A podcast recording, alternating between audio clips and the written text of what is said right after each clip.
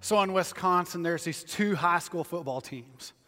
Um, they're locked in, they are state rivals. And the, end of the game is coming up. It's the fourth quarter. The team uh, the, in question that we're going to talk about is down by three points. Uh, the opposing team has the ball and they're moving it. Uh, the coach calls a timeout. They're at the 50 yard line. So, I mean, the whole football game is in, you know, kind of tilt mode at this point. They don't know how it's going to end up. What they do know is coach calls a timeout. He brings his boys over and he goes, guys, we're down by three points. We got to get the ball back. He said, Look at the clock. And they all turned and looked at the clock. And he said, We got to get the ball back now so we have a chance to score. And we need the ball right here, right now. And he, he's yelling that more than, you know, of course, I am at this point. So the boys get in, in a huddle and they start hitting each other, get excited, they get psyched up. They, they charge the quarterback. The quarterback drops back about 10 yards back, and one of their linebackers breaks into the backfield. He grabs the quarterback and they start spinning around like this. And as they're spinning around, they, they both get disoriented, and the quarterback drops the ball. Linebacker picks it up and he starts running as fast as he can towards his end zone.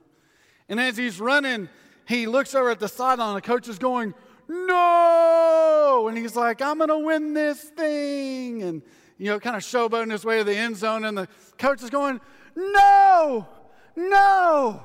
And he gets to about the five yard line and he gets tackled by one of his own players because he's run the opposite direction. You see, when we get disoriented, even in the middle of greatness, our disorientation can make us go in a direction we were never intended to go in. That's why we got to stick to a vision that matters to God. If we stick to a vision that matters to us, ultimately we'll get so lost in it that we'll run in an opposite direction that we're never intended to be in in the first place. So today I want to talk to you about some scripture. I want to walk you through. Last week we talked about some tangible vision of the church as we move forward a children's wing that's secured, a gym, things like that, some places on personnel that we'd like to look at. But today I want to talk to you about how do we get there? Because it's one thing to dream big. And it's one thing to go after things that we haven't been going after. And it's a whole nother to talk about how do we move from where we are today to the next level of where we want to be. And so today, that's what we're going to talk about. We're going to talk about how do we play our part. So if you'll join me in 1 Thessalonians chapter 5. 1 Thessalonians chapter 5. We're going to be in the first verse. Now, I want you to kind of capture the heartbeat of where we are in Scripture before we get into it. Paul's writing um, to this church of Thessalonica, these Thessalonians. He's encouraging them on how to uh, hear the word of God, how to confront their world. He also talks to them about how to properly do things in the church, how to pray, how to do things like that. And then he gets to chapter 5, and it starts like this about the times and the seasons. And I want to stop there to say what he's saying is, in light of current events, in light of what's happening around you, Brothers, you do not need anything to be written to you. For yourselves know very well that the day of the Lord will come just like a thief in the night. When they say peace and security, then sudden destruction comes on them. Like labor pains come on a pregnant woman, they will not escape. But you, brothers, are not in the dark. For this day to overtake you like a thief, for you are all sons of light and sons of the day. You do not belong to the night or the darkness, so then you must not sleep like the rest. But we must stay awake and be serious, for those who sleep, sleep at night, and those who get drunk, drunk at night. But since we belong to the day, we must be serious. Put on the armor of faith and love on our chest and helmet of, of the hope of salvation. For God did not appoint us to wrath, but obtain salvation through our Lord Jesus Christ, who died for us. So whether we are awake or asleep, we will live together with him. Therefore, encourage one another and build each other up as you're already doing. He's challenging this church people of Thessalonica and he's telling them, listen, you can go the easy route. And, and frankly, we can talk in terms of church world. That's the air quotes. We can talk in talks of, of church world and say, hey, let's just play it easy. Let's do all the gimmicks. Let's play all the games. Or we can get serious. We can start to change the tide of where we believe that God is taking not just Quail Creek, but us, individuals, in Him. But it all has to start somewhere. We have to start running in a direction. Kind of like that football player that got disoriented. Eventually, when he ran, he thought he was running the right direction, but he ultimately was heading the wrong way. So let's talk about direction. Let's talk about where we go to move to a place that now we can start moving towards where God wants us jointly to be going. So it works like this. For those y'all that have been around us a while, you know that we adopted these five things in the church. We'll talk about that here in a minute. Of how you, you know, start your journey with Jesus and how that moves you through the life of Quail Creek. But I want to give you a term today, and I hope that you'll memorize this. And it's this start your journey help someone else's. Start your journey, help someone else's. I want you to say it with me. You ready? Start your journey, help someone else's. One more time. Start your journey, help someone else's. This is what church is about. Church life and life in Christ is about starting your journey and helping someone else's. It's not enough just to be on your journey. Christ has called you to gather people around you and to walk them on their journey as well. You are called to be people that not only grow up in Christ, but bring others to help grow them up in Christ. Paul is writing to the church at Thessalonica because he's on a journey in Christ and he's trying to bring people along with him. And that's why he starts to say, hey, listen, let's start to identify the difference in text as he's writing them. Let's identify the difference between people that live after themselves and people that live after God. Night and day difference. We say it all the time, right? I, I think that when we look at Scripture, especially when we look at where God's going to lead us as a church as we keep going forward, it all comes down to two phrases start your journey, help someone else's. Because we believe that if God has called you to follow after Him and you're being discipled and you're growing and you're maturing in your faith, it makes you look out around you and go, Who can I help on their journey? Who can I bring alongside me? Who needs to see where I'm going? Some time ago, I've shared this once before. We took the kids to the corn maze outside of town. And the corn maze is great, but in the middle of the corn maze, there's this terrible thing. It's these two like rubber like things that you have to move through like this. It like squeezes your brains out. And, and so my son is really ambitious and he runs into it and he just goes, boom, and goes nowhere. And he goes, Dad. And I said, Well, we can't, I mean, we can cut through the corn here or we can, we can just go straight through it. But my son couldn't go there. His dad had to go first. So I'm, I'm pushing my way and I'm, you would normally turn sideways. But in this instance, I went full shoulders so that my kids could walk behind me. And as I'm pushing my way through, I'm like, Are y'all still there? Because I don't want y'all to die in here. This could be a bad deal. And so we finally pushed our way out, and I'm holding it out, and they, they crawled out, and I'm like, Woo, we made it. And they're like, We did it. And I'm like, Yes, we did. And it was just a moment for me to go, Hey, if Jesus is going to lead my life, he's going to have to take the lead, and I'm going to have to follow after him, but I've got to bring some others with me. That's how this journey is going to work at Quail Creek. If we're going to ask God to move us forward and we're going to ask Him to excite us and, and to get us to a place where when we show up at church, things start to happen that, frankly, are out of our control and just awesome, it's going to happen when you start your journey. Don't allow anybody else to start your journey. You start your journey and then help someone else's. Because there's going to become times in this Christian life where, frankly, as people approach things in this Christian walk, they're not going to be able to get through it. You ever had that moment where something happened in your life and you've just kind of said out loud, or maybe even in your prayer life, I'm just not going to get through this. I'm not going to make it through. I don't know how anybody gets through this. And then you show up somewhere like a Bible study or something, and somebody goes, Oh, yeah, I've been there. And, and this is what happened in my life. I, I got through that. And you go, How? They go, Well, it wasn't easy, but this is how. And they start to share with you what God did. And you go, Man, you can make it through. We, we, we can do this. We, we can make it through this thing, but sometimes on your journey, you need someone that's on their journey helping you. So let's talk about the five. As we looked at the five this last year, we identified that to start your journey, it all starts with a relationship with Jesus. Can't even possibly hope to be on a journey with the Lord unless it starts with a relationship with Him. Here's what we also believe we believe that faith is best done in groups. We, we know from the early church they gather together. In fact, Scripture warns us not to forsake the gathering together, as some are in the custom of doing. So we know that journeying together is a real thing. So not only should your journey start with a relationship with Jesus, but it should also be around other growing Christians. That means this if you want to grow in your faith, you got to have somebody that looks at your faith and questions it, refines it, shows you scripture, helps you refine your walk with the Lord. If your journey looks like you, you're not on a journey with Jesus. So sometimes we need people alongside us, and I believe we have to have people alongside us that look at our faith and go, hey, that's, that's not scriptural. Come this way. So you need other growing Christians around you. The third is this relationship with Jesus, you to other growing Christians. The third is to join the life of the church. That means this. Listen, church membership is great. We talk church membership a lot. We believe Quail Creek is a family worth belonging to.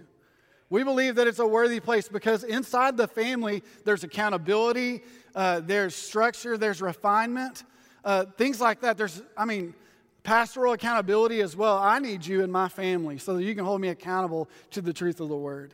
So you need to belong to the family. We believe that. But we also believe it's more than that. In the life of Quail Creek, we also believe that you should be a part of a life group. You need a place to go where people know your name because they need to know your story. Because if you're on a journey with Jesus and you have other growing Christians around you, and then you have a group that come alongside you and do life, that's why we call them life groups. You're starting to really mature as a Christian now. You're diving into the deep end of Christian walk because you're being refined constantly.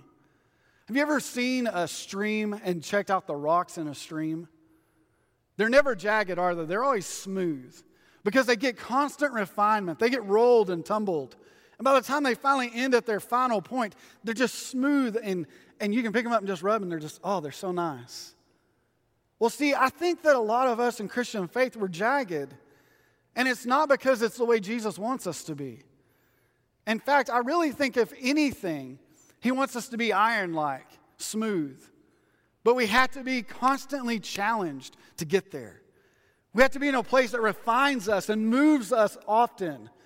Because when we get stuck on ourselves, we become very jagged. And I don't know if you've ever found yourself in a jagged place. And let me give you some instances where I know you're jagged. When you doubt the truth of Scripture because of a truth of you, you're jagged. When you have a better understanding of the world than Scripture, you're jagged. If coming to church is only about coming to church, you're jagged. If in your walk you've never had an opportunity to talk to someone about Jesus, I'm not, I'm not even talking about leading them to the Lord. I'm just saying an opportunity to talk to them about Jesus. You're jagged. We need refinement. I'm telling you, there's people everywhere looking for Jesus. Are they looking for you? Are they finding Jesus in you? So, not only do we believe that it's a relationship with Jesus and having someone that's growing next to you and belonging to the life of the church, we also believe that every person in Christ becomes a missionary. Now, that doesn't mean that you're going to go out to some foreign field. It just means that when you're in Christ, you begin to start to look like Jesus everywhere you go because you're around Him so much. It's not only that you spend time with him because you have a relationship with him. It's not only because you're around other growing Christians that have a relationship with him. It's not only because you're a part of a growing church that's pointing people to him, but it's because when you leave all that, you start to go, I've got to say something to somebody at some time. And uh, let me give you a for instance. I, I happen to be a fan of the greatest NFL team in the nation. We won't mention their names. They've got a terrible owner. Um, but when I wear their hat and I go around town, everybody wants to tell me what they know about them. It doesn't even, I don't even have to know you. Like, I'll just wear it. I'll be in, in a big box store and they'll go, Hey, let's talk about your running back. He's going to jail, isn't he? And I'm like, I don't know you. And he's not my running back. I'm just wearing the hat. If I'm part owner, though, I'm getting some money. I'm just telling y'all right now, that dude's my running back. Woo! Anyways, uh, I and so I'll wear it like the other day. I was um, at a golf course and had my hat on, and I had walked into the pro shop, and the guy goes, "Hey, so how are y'all going to do this season?" And I looked at him. I was like, "How are y'all going to do this season?" I looked at him like he must have thought I was crazy. He goes, Your hat. And I went, Oh, right, right, right. I have no idea. Isn't it funny, though, that anytime we take our fandom out, people want to talk to you about it? The question is, how are we in our fandom of God? I mean, do we take him anywhere with us? And I don't think you need a Jesus hat. If you have a Jesus hat, wear it. Kudos to you for having a Jesus hat. I don't have a Jesus hat. Don't buy me a Jesus hat. Unless it's super cool, then buy me a Jesus hat. Anyways, but I, I just think that we need to start living Jesus at some point. Right? At some point, we've got to be squeezed a little bit and Jesus has got to come out. And if not, we're jagged. And no one wants to squeeze jagged rocks. That's kind of how it works, right? So, those are some ways you know you're jagged. And here's the last you to relationship with Jesus, you to other growing Christians, you to the life of the church. You're on mission. And the last is this know how you're built, know your gifts, know how God created you because we believe in our church that we're not a mono usable church. We're not all feet for the Lord. Some of you are mouths, some of you are ears, some of you are the eyes, some of you are the hands and feet. It, it, we all have a gift, and you need to know how God built you, or you become jagged. So I really think that the truth of where we're trying to go as a church is to get everyone on journey. And I don't know where you are in your journey. I don't know if you invited Jesus into your heart and now you just kind of stopped. That tends to happen a lot, especially in Protestant life. That's what we belong to where we, we have a moment and we walk an aisle and we go, I want Jesus as my Lord and Savior, and, and we get the Savior part down, but the Lordship never begins.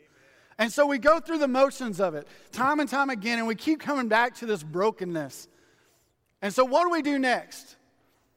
The next step that we believe is you got to find another Christian that's growing and, and say, I need help. I need some help. Help point me towards Scripture. Help point me towards a, a deeper prayer life. Show me how to do this.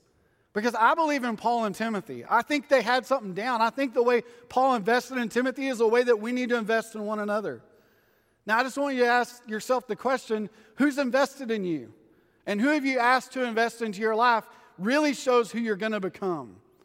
So let me give you, for instance, if I wanted to grow in faith and I wanted to grow in maturity of Christ, I am not going to go out and ask Howard Stern to be my mentor.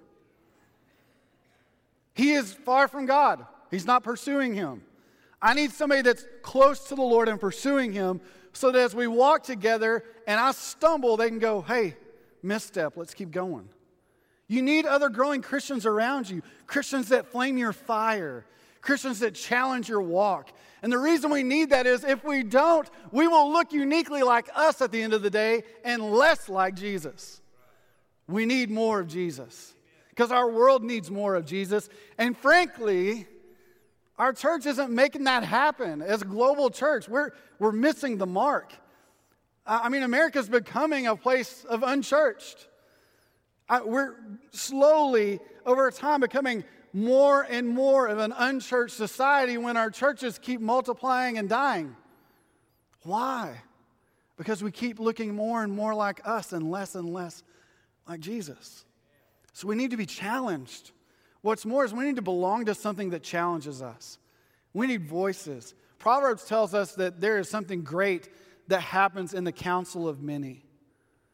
That when we get amongst many and we share our stories, there's refinement to be found. In fact, wisdom is found there. So we need some moments where we do life together.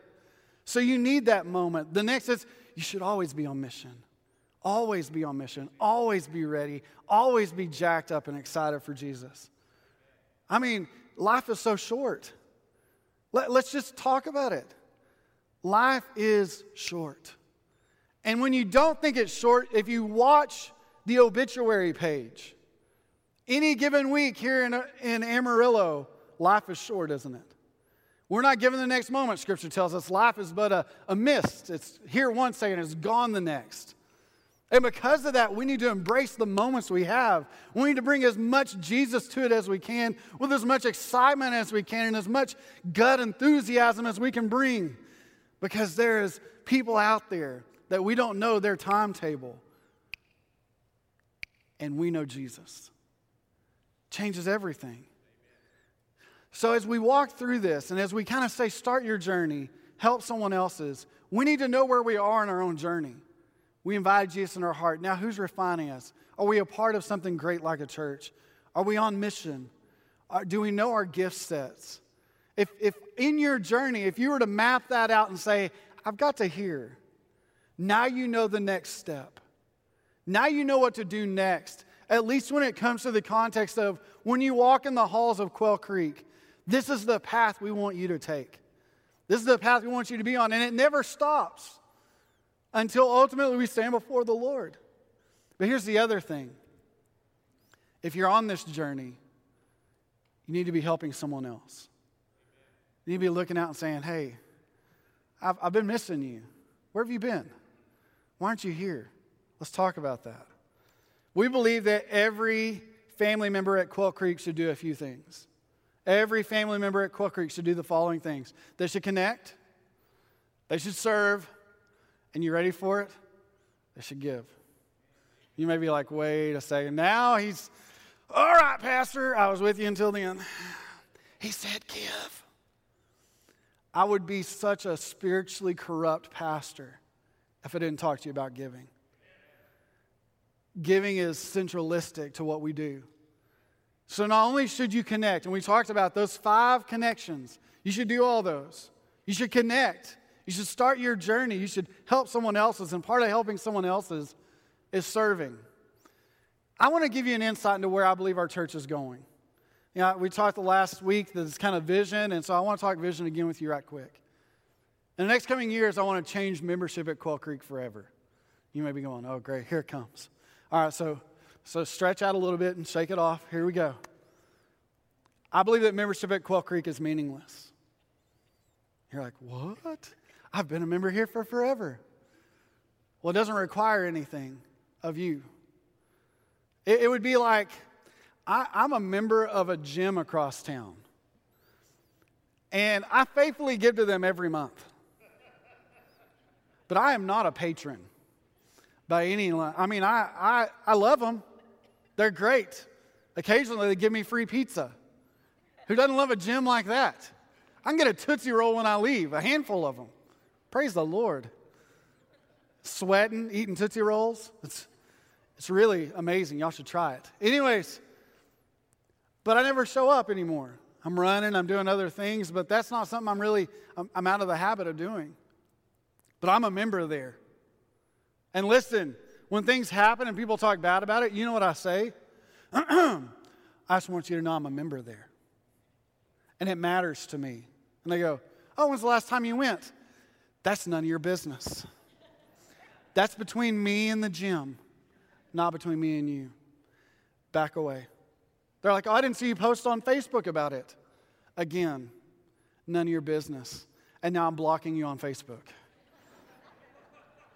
Isn't this how it works, right? I, I think that this is what we've created the church to be as a gym.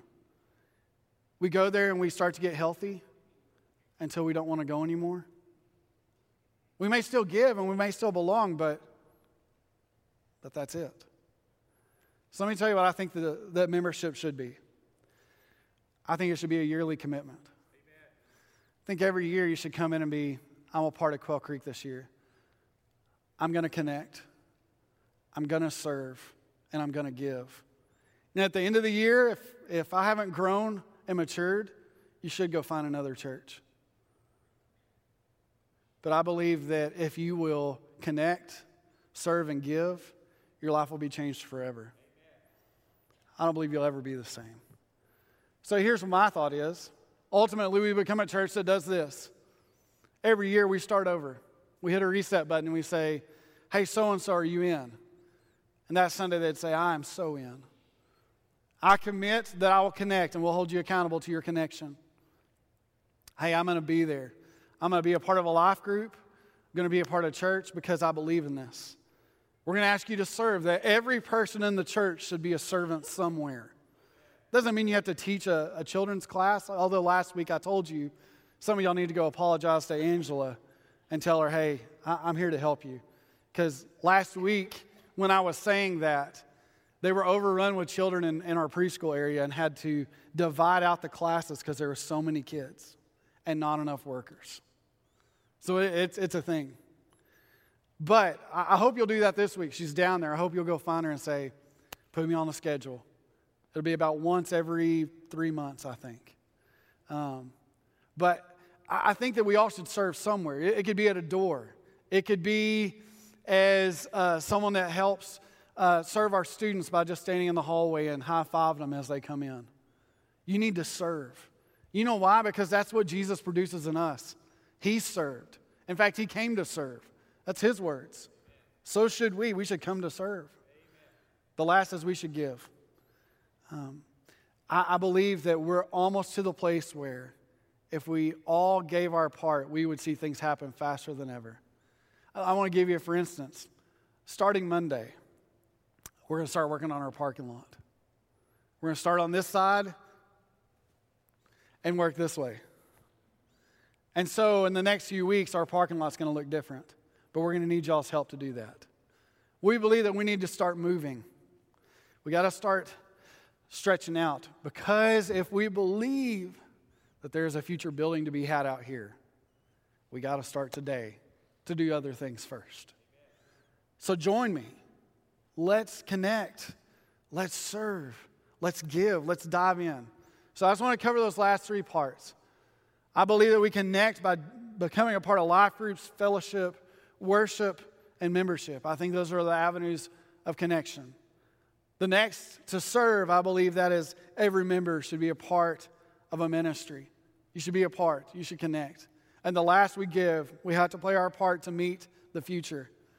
Because I believe that God still has things yet to come at Quail Creek, and we got to get our house in order. We got to start doing things the right way. And so I just want to encourage you to do something today. I encourage you to take a next step in your journey. I don't know where you are in that journey. Maybe today you would say, I don't know Jesus Christ as my Lord and Savior. But I know that's the starting point. So I want to start today. I want to be a part of that today. Maybe today you'd say, I've invited Jesus to my heart, but that's where I stopped. And if Quail Creek is saying the next step is to find growing Christians, I got to do that. I got to find some. Come find me. Come talk to me. I would love to connect you with some strong Christians in our church that would help you along your journey. The third, you need to belong to something. And I believe that belonging is awesome here at Quail Creek. I believe as a family, we're a strong family. We're getting stronger all the time. And you need to be a part of it. And if you've been in our church and you've come to service but have never gone to a life group, next Sunday, be here. Starts at 9, you need to be here at 9 and be a part of a life group because it'll challenge you, it'll grow you up in your faith. The fourth, be on mission. Maybe you've done all those steps to this point, but you need to be on mission today and you need to pray and ask God to help you do that. And the last is maybe you don't know how God's built you. Maybe you just kind of struggled through, listen, I, I'm on mission, but I just don't know how God built me. I, I'm looking for you know, ways to be me in faith, and you've tried a lot of things, but nothing's working. Well, let's identify that. You can go to the website even and take a gift inventory. And I'm telling you, it's a test. It is not 100%. It is certainly not just like this God inspired test that's man made, but it'll at least start you on a journey. I believe you should start your journey today. And if you're on your journey, today is your day to help someone else's. Open your eyes up. There's people around you that are looking for how they can grow up in faith, and they're looking to you. They're looking to you. So start your journey. Help someone else's. We're about to move this place like never before. God's about to do something at the church that has never been done before, and it's going to start with you and it's going to start with me. So let's go on our journey. Are you ready? Let's pray. Father in heaven, we just ask that you'd fall in this place, God, that you would move mightily. And God, that you'd start us on our journey, God. First Timothy just tells us, God, that there's so many people that live in darkness and they act like darkness, Lord. In fact, Lord, we get this, this moment from Paul as he's writing Thessalonica, God, that he says, Man, you should live in the light. Don't fall back into the darkness. Don't act like that, but start to pursue God in all you do. And so, Father, we ask, God, that you would lead us and guide us today, God. Lord, that you would pursue us and come after us, God, that we would start our journey, Lord, with you. God, that we would also be looking around to see who we could come alongside as well. Lord, we want to start our journey. We want to help someone else's. So, God, help us to live eyes wide open, ready to get to work, God. Lord, let us start our journey today. We in the name of Jesus and for his sake. Amen. Would you stand with me? There's a time of response for you. I ask that you just come, come and pray, come talk to myself or to Craig this morning. Come find us and just simply say, I'm ready to start my journey today. Are you ready? You come as we sing.